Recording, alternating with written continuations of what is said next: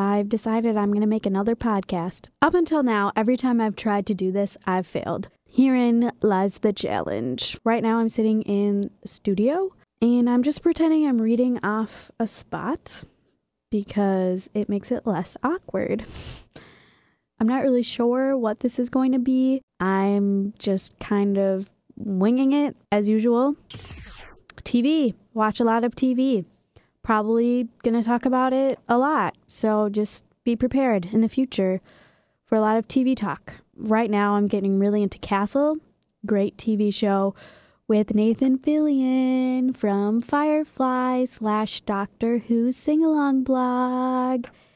Yeah, I like him. He's dreamy. The show overall is really great, and it's not like scary or anything. Well, actually, some parts are really scary, but for the most part, it's more funny and witty. Plus, there's a whole will they, won't they tension, which a lot of TV shows tend to use, but I think Castle does it pretty well.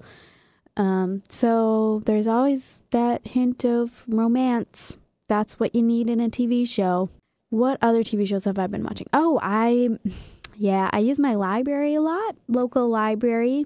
Yeah, I checked out My So Called Life. It was a complete series. They had the whole box set right there. So I figured might as well use it and watch it. I haven't actually watched an episode though.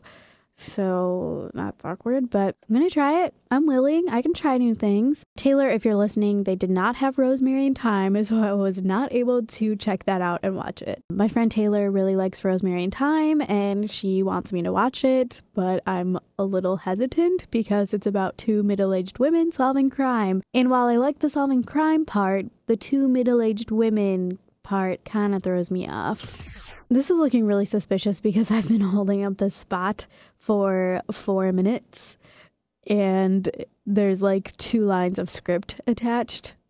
And so it's really suspicious. Like, why is she taking two minutes? Why is she taking four minutes to record two lines of script? But whatever, it brings me comfort. It's my security blanket.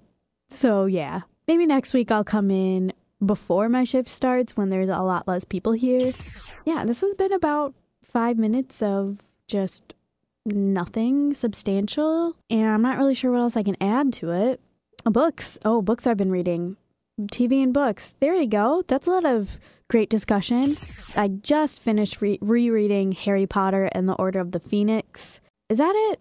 No. Order of the Order of the Phoenix. I'm pretty sure that's what it's called. Hang on. I'm going to look right now look it up using the internet. Wow, craziness. You're hearing this live as it's going on Google, google.com. I'm going there right now. That's not what I want. Heading over there right now. Google, Google. What am I looking for? Oh yeah.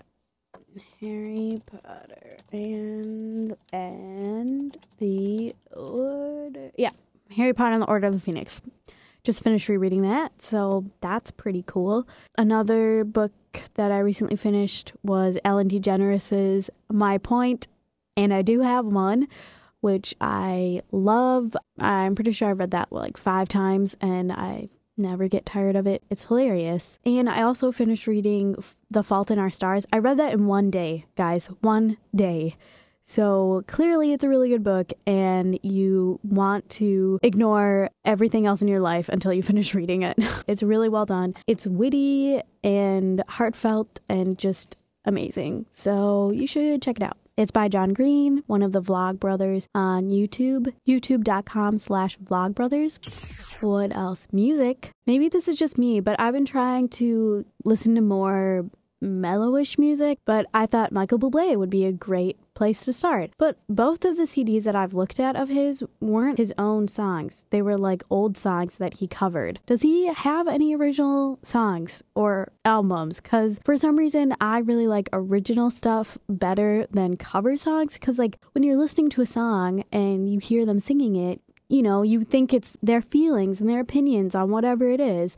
And then you find out, hey, by the way, they didn't even write that song. They're just singing words that somebody else wrote. I don't know. I feel betrayed. I don't know why, but it's like a weird form of betrayal to me. So, anyway, if you guys know of any Michael Bublé original songs, I'd love to hear them. don't know how often you guys go on YouTube, but there's a YouTube singer named Julia Nunez. Nunes, N U N E S. Nunes, I do not know how to pronounce her name. I haven't actually seen any of her YouTube videos, but I bought her CD because it was like $9 for 18 songs. And I was like, yeah, bargains. Yeah, value. Love it. So I downloaded the CD and it's pretty good, except for a lot of the songs are like kind of sad and a little bit depressing. Like she talks about people breaking up and like she's glad that she gave her ex something to hate. It's just a little depressing, but it's really well done and it's awesome because she created the album herself. She didn't use like a record label or anything like that.